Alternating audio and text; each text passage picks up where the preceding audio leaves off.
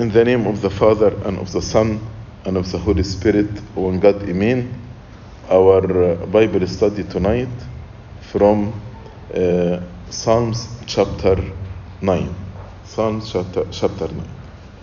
Let me uh, start with introduction. The author of this psalm is David. And this psalm is a psalm of thanksgiving for victory. Perhaps David wrote this psalm remembering the victory over Goliath. Most probably he wrote it after he killed Goliath. And from this point, from Psalm 9 until Psalm 148, we know that we have two versions uh, of the Old Testament. The Septuagint version, which is the formal version of the Coptic Orthodox Church, and also the formal version of all Orthodox churches and also the Catholic churches. And we have the version that was taken from the Hebrew, which is very common in our hands. So from Psalm 9 to Psalm 148, the versions differ over the numbering of the Psalms.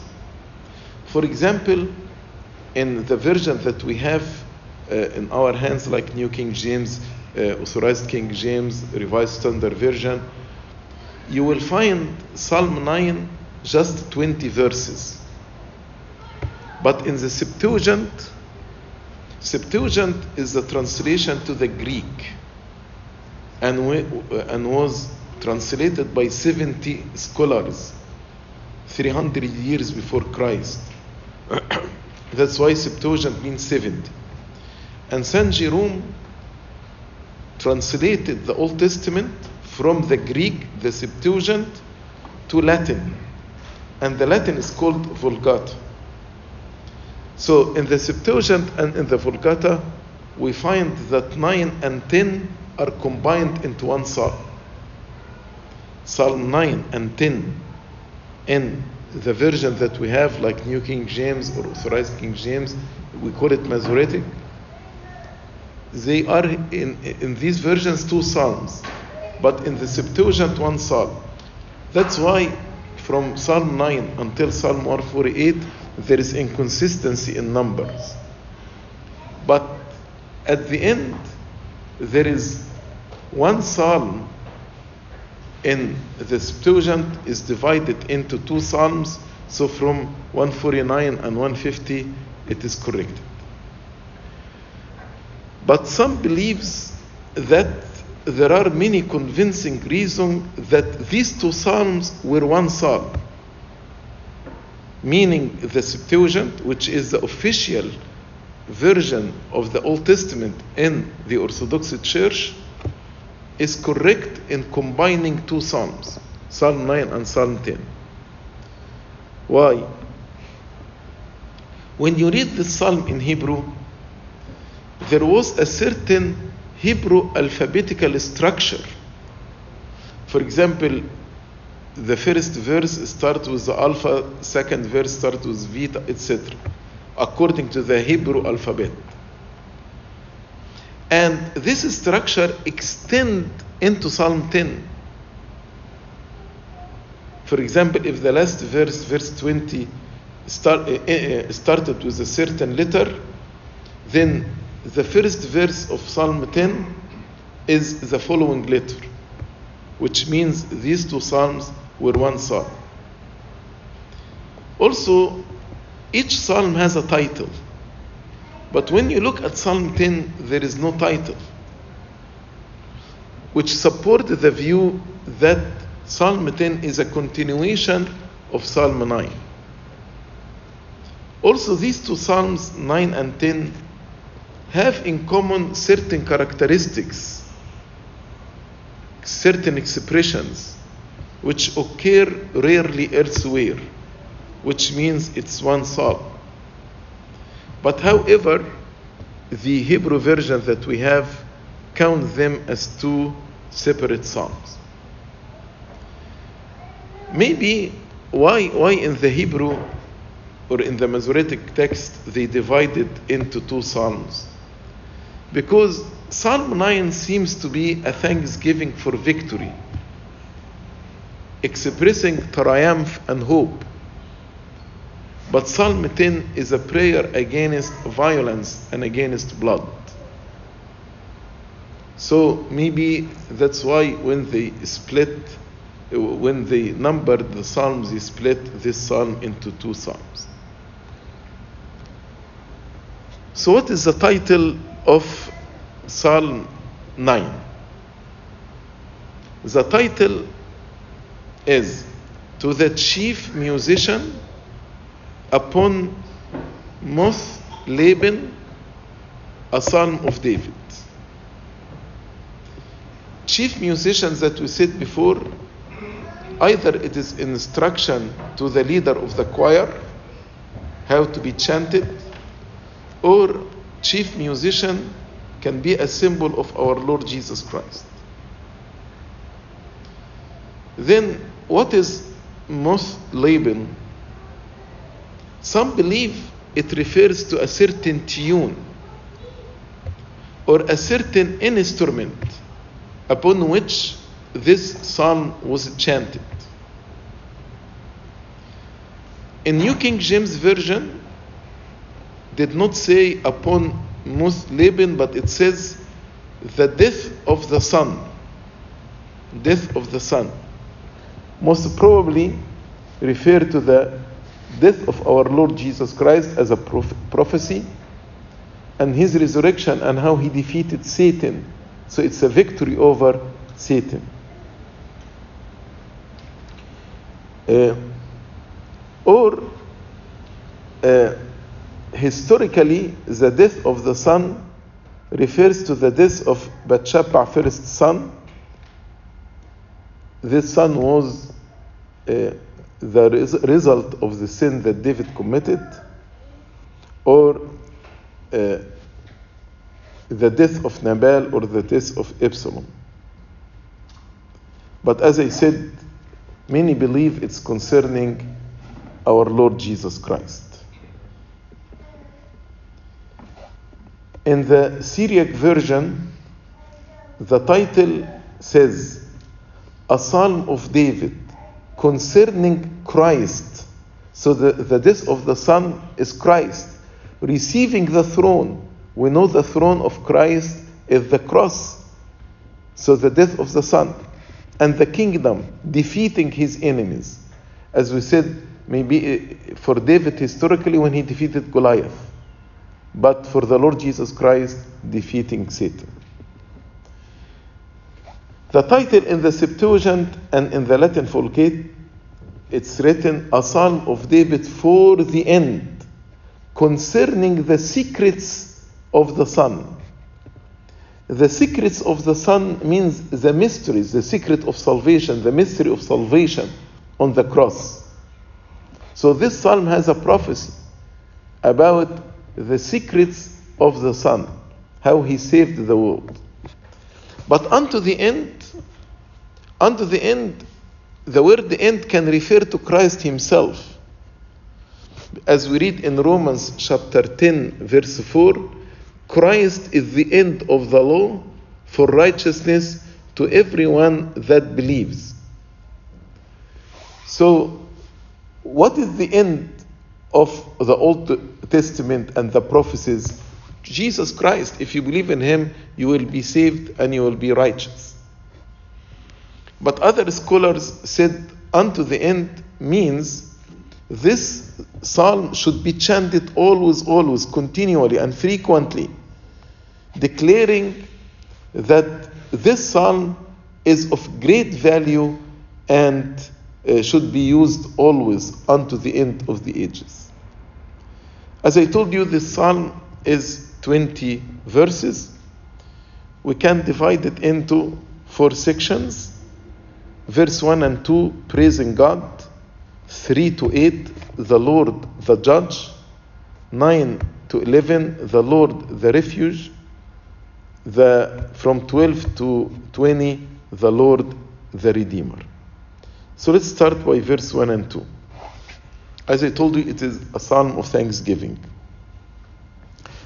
I will praise you, O Lord, with my whole heart. I will tell of all your marvelous works. I will be glad and rejoice in you. I will sing praise to your name, O Most High. So, the opening of this psalm is a thanksgiving uttered in gratitude for the psalmist's victory over his enemies. And this victory was because of the presence of God. So, this psalm is thanksgiving for God's wonderful deeds. David recognizes that God is worthy of praise, worthy of praise with the whole heart, not partially or just by the words of the lips. Wholeheartedly means with a sincere, affectionate, and devout heart. My whole entire being is praising God. In the same way, all of us, we must determine in our heart to praise and thank the Lord. Some circumstances makes us want to mourn while we should be praising God. That's why every single service in the church starts with thanksgiving. Even the funeral. When we pray the funeral, we start by giving thanks and praising God. In order for our hearts to always, always praise God, we need to remind ourselves with the marvelous works of God. There is a disease called spiritual amnesia. When we, when we forget the blessing of God. And sometimes when God does a marvelous work with us, we rejoice in the gift.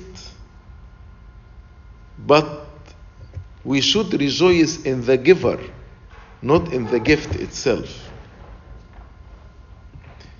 In the Latin Vulgate, this psalm says, I will confess unto thee, O Lord. Not I will praise you, I will confess unto thee, O Lord. St. John Chrysostom says, confession takes two forms when we read the word confession. Either condemnation of one's own sins. I confess to the Lord that I committed these sins. But I confess to the Lord mean I declare his glory. It is thanksgiving to God. And David said, I will tell of all your marvelous works. So, David is describing for us an important way to praise God, which is to tell of all his marvelous works, to speak about his works, either with the whole world or with the person especially. Simply remembering and telling the great things God has done is a wonderful way to praise Him. Then he said, I will be glad and rejoice in you. I will be glad and rejoice in you. He would express his joy in God, in knowing that there was such a being. Just when you reflect on the works of God, this make the person glad, joyful, happy. He rejoices in all that God had done for him. And this is an evidence of his favor and friendship with God. Then he called him, I will sing praise to your name, O Most High. O Most High. Which means there is none greater than God. He is the Most High. none higher than him, none mightier than him. This is the God to whom the psalmist is crying out. The mightiest God, the most marvelous, the most praiseworthy be- being. And David used two words here I will be glad and rejoice. Glad and rejoice express the greatness of this joy.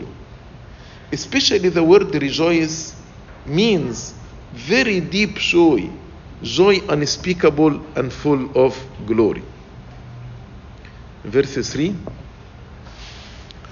Now he is explaining why he is happy, what God did, did for him. When my enemies turn me back, they shall fall and perish at your presence.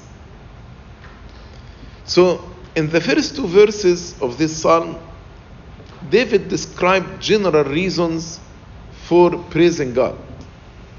Now, from verse 3, he will explain a more specific reason why he is happy, rejoicing in God. He is praising God for the way that the Most High defeated his enemies.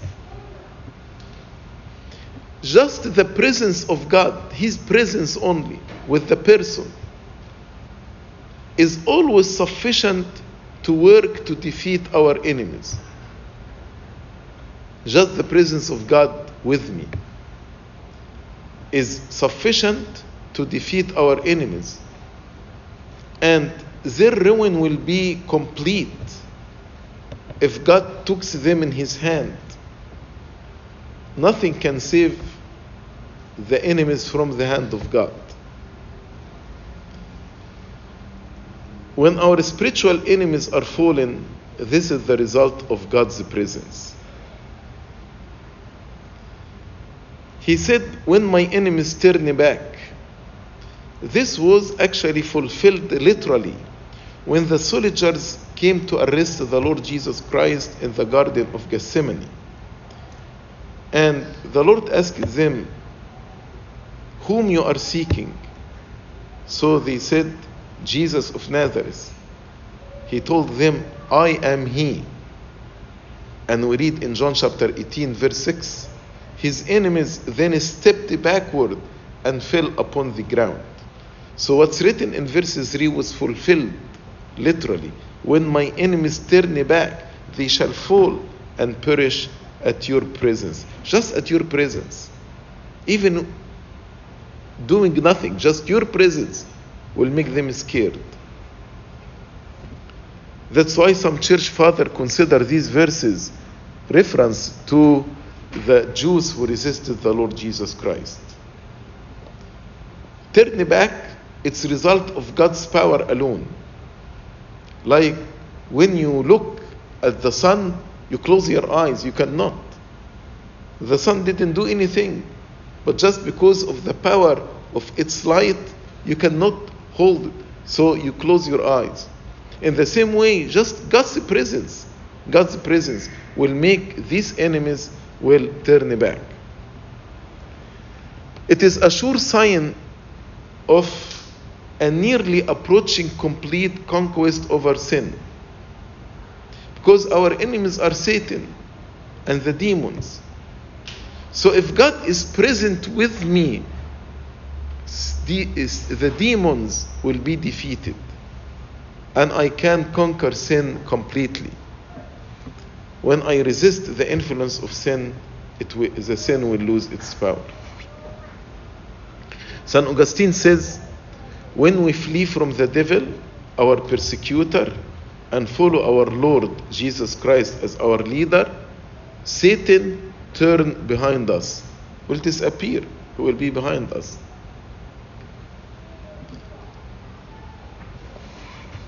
So the enemies, the conclusion, the enemies cannot stand before God. That's why David attributes the victory here to God only, to his presence and his assistance. In the same way, we should be careful to give all glory to God whose presence gives us victory in our life.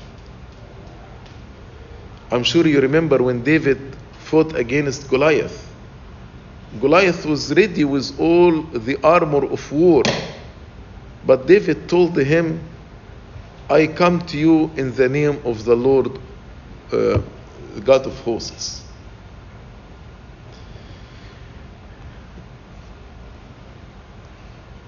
We do not have to avenge our enemies because I'm speaking here about human enemies, not Satan. As St. Paul told us, if your enemy is hungry, feed him. If he is thirsty, give him a drink. For in so you will heap coals of fire on his head. The real enemies is not the human being, but Satan who moves them. Verse 4 For you have maintained my right and my cause. You sat on the throne judging in righteousness. Now, David explaining why he is praising God. God justified and established his righteous uh, cause.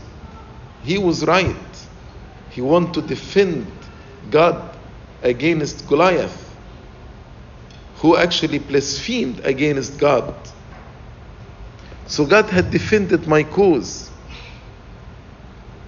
And by the ruin of my enemies, God make it clear that He is a just and a good judge.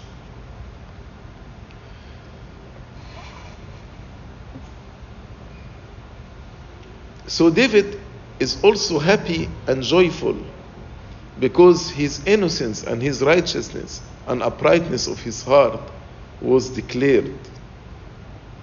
St. John Chrysostom says, After all, if he had not suffered unjustly, God would not have avenged him. Anyone, if he suffered, if he did not suffer unjustly, so if he is worthy of suffering, God will not avenge him. God has a throne of judgment where he sits as the judge of all the earth and will do right. You sat on the throne judging in righteousness. Verse 5 You have rebuked the nations, you have destroyed the wicked. I want you to notice nations is plural, the wicked singular. You have plotted out their name forever and ever. David saw God in action among the nations, righteously judging the wicked. Who are the nations rebuked by God? The nations are those who are doing evil and sin, who are against God. Even Israel, when they turned against God, God delivered them to captivity because God is not it doesn't have any bias.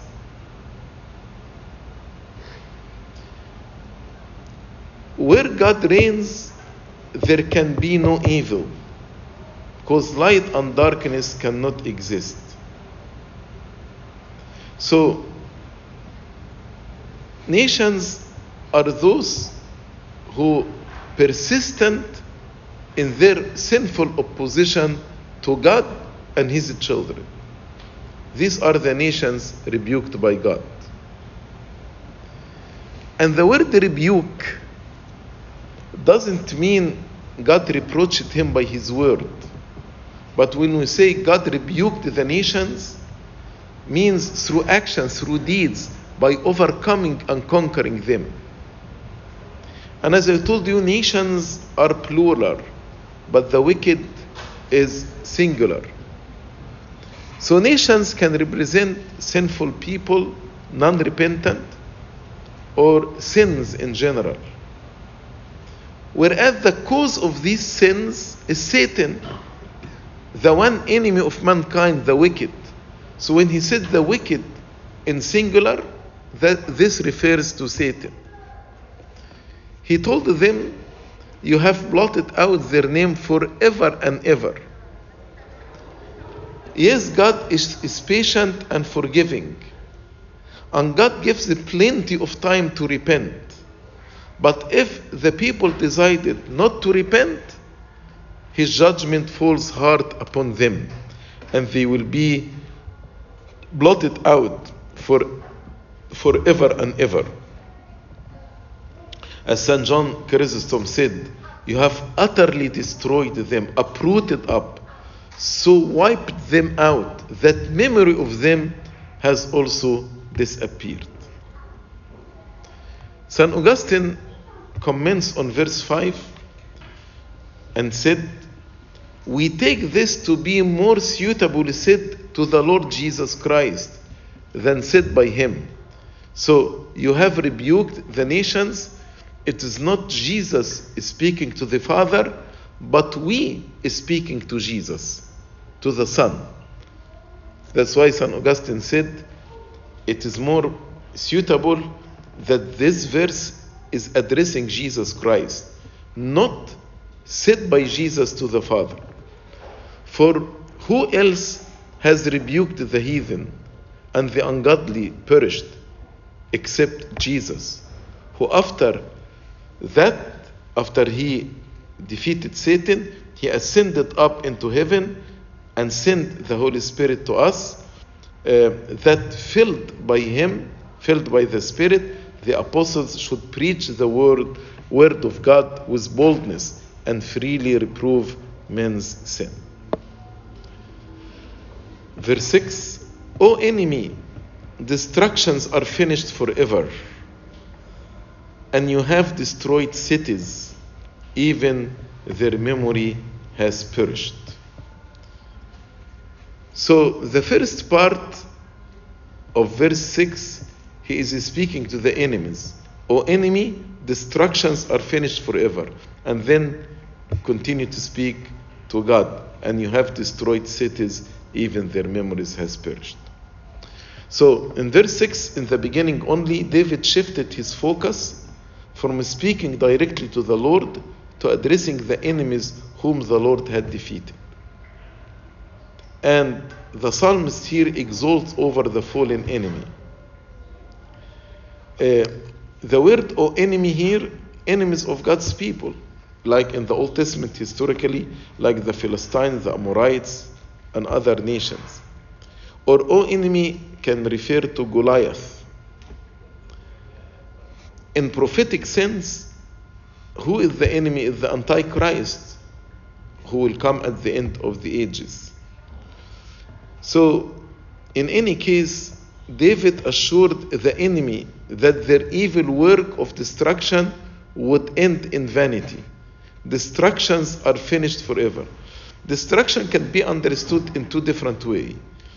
Either David saying to the enemy, the destruction that you made finished forever, you cannot destroy anymore, or David is saying, your destructions finished forever, so you cannot rise again.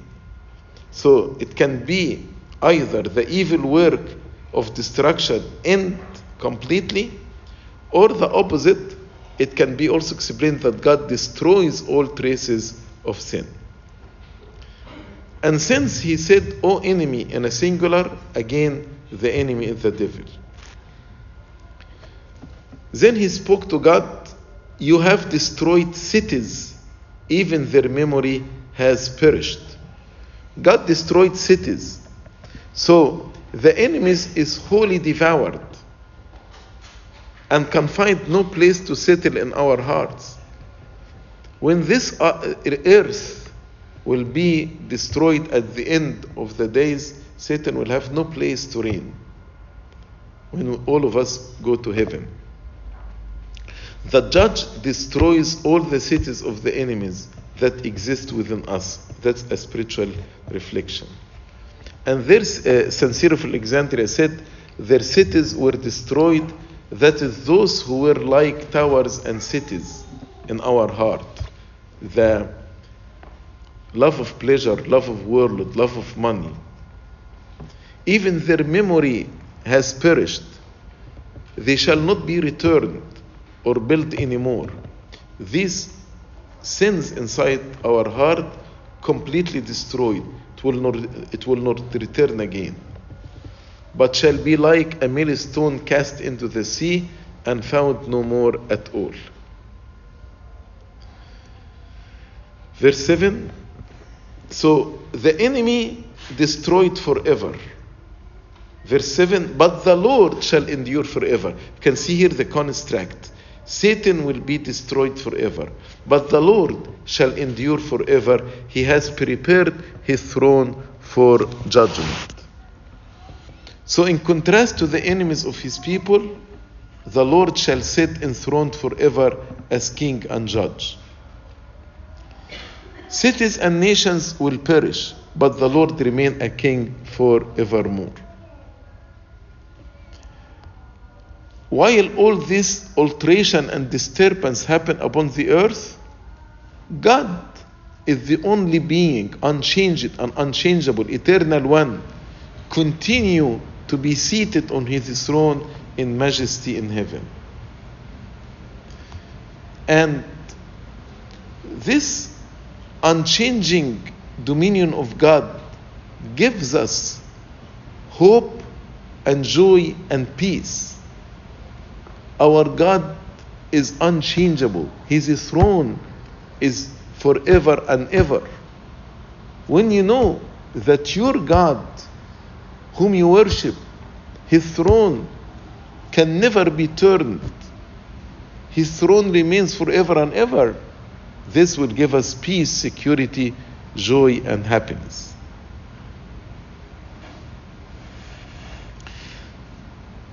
Maybe some expected that David will make the contrast between him and the enemies. Enemies are destroyed by God delivered me. But David did not put himself in contrast with the wicked. David, as a wise and humble person, he knows that God will judge the wicked more for being God's enemies, not David's enemies. Because these enemies, why they were against David? In reality, they were against God. Do you remember when God appeared to Paul before his conversion? He did not tell him, Saul, Saul, why do you persecute my children? He told him, Saul, Saul, why do you persecute me? So anybody persecuting us, in reality, he is persecuting God, not us. David is looking now for the eventual and ultimate rule of God over all nations. This would be the perfect expression of God's righteous judgment.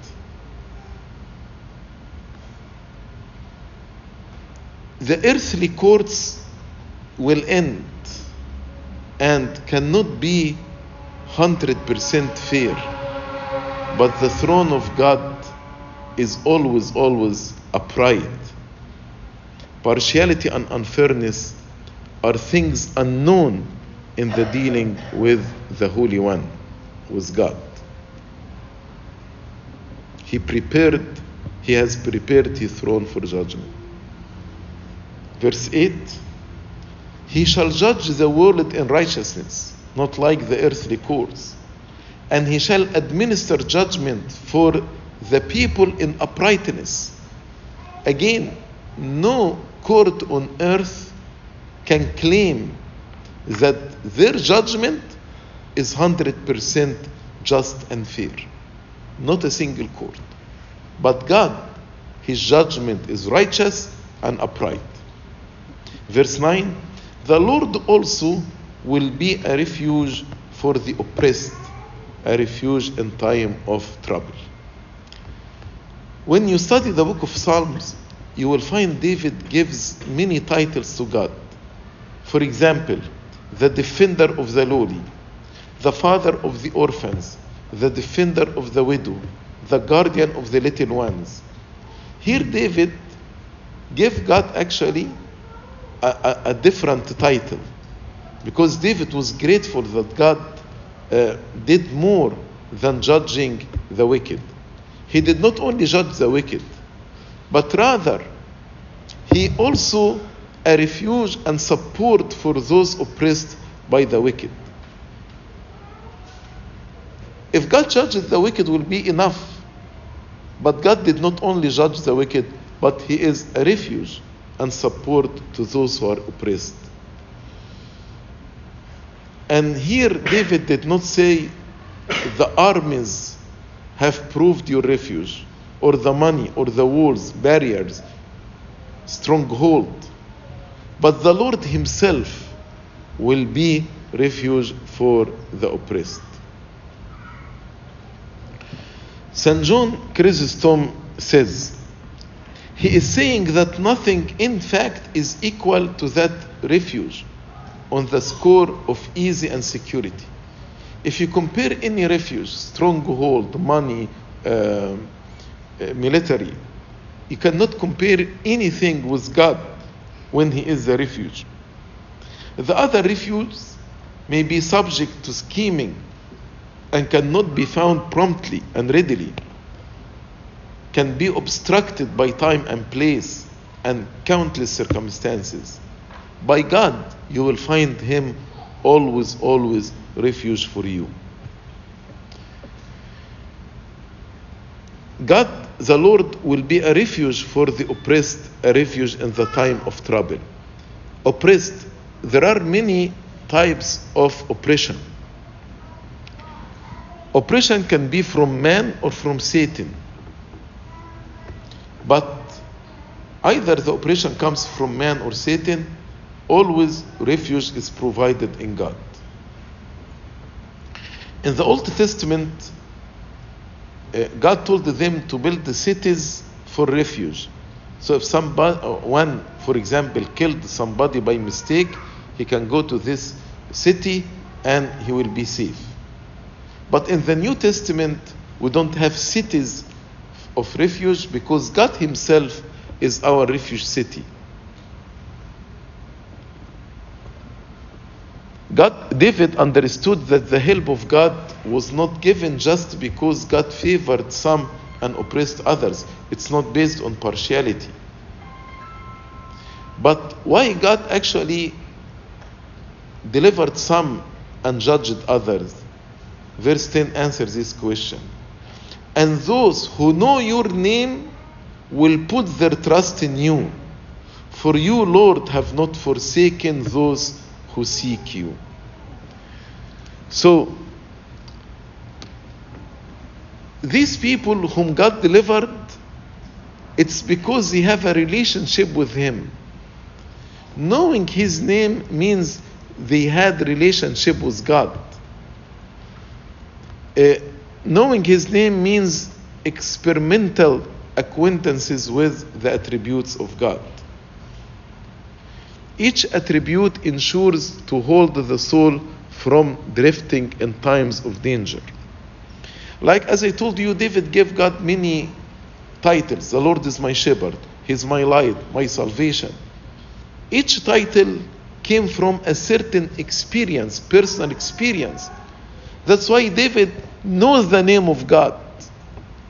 Sometimes when we use these names, we use it based on the experience of others. When we say the Lord is my shepherd, because David said so.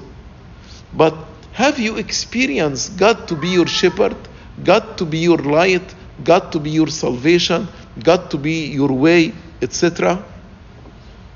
When you experience this, then you know His name. Because this name is the fruit of a personal experience with God. The experience of His faithfulness to His people in all ages is just the ground for their confidence to put their trust in you. When I know God was faithful to Abraham, Isaac, Jacob, Joseph, so this history will make me put my trust in God. And on the other side, God, for you, O Lord, have not forsaken those who seek you. God never forsaken those who faithfully seek God. That's why in verse 11 he said, Sing praises to the Lord who dwells in Zion, declare his deeds among the people. Sing praises to the Lord who dwells in Zion. Declare his deeds among the people. So, being full of gratitude himself to the works of God, David is eager not only to praise God, but to excite others to join in praising God. He starts in verse 1 and 2 saying, Praise the Lord. Now he is emph- emphasizing. And as the special residence of his glory is in heaven, the special residence of his grace is in his church. The word Zion refers to the church. Sing praises to the Lord who dwells in Zion. Zion means the church. So the church is the house of God. He dwells here in the church. There he meets his people. It's called tabernacle of meeting, the place of meeting where we meet God. He meets people with his promises and grace. And there he expects we should meet him with praises and services. That's why when, to, we, when we come to the church, we praise him. David here communicated something known among those who praise God, which is when they praise God, it is natural for them to draw others into similar praise. When I praise God, I want to bring others also to praise God with me. And what God does for the souls of men is not only to be declared among the people of God, but also God should be declared among the people of the world. That's what we call it evangelism. We need to declare the name of God among people who do not know Him. In order for the name of God to be exalted and His grace, goodness, mercy will be dis- displayed to them so they may believe in Him and be saved. So, why we declare His name to the world? In order these nations may be brought to the knowledge and worship the true God and be saved and become uh, part of God's family. Uh, as I told you, this psalm is 20 verses, so now we'll stop at verse 11. We'll continue next week. Glory be to God forever. Amen.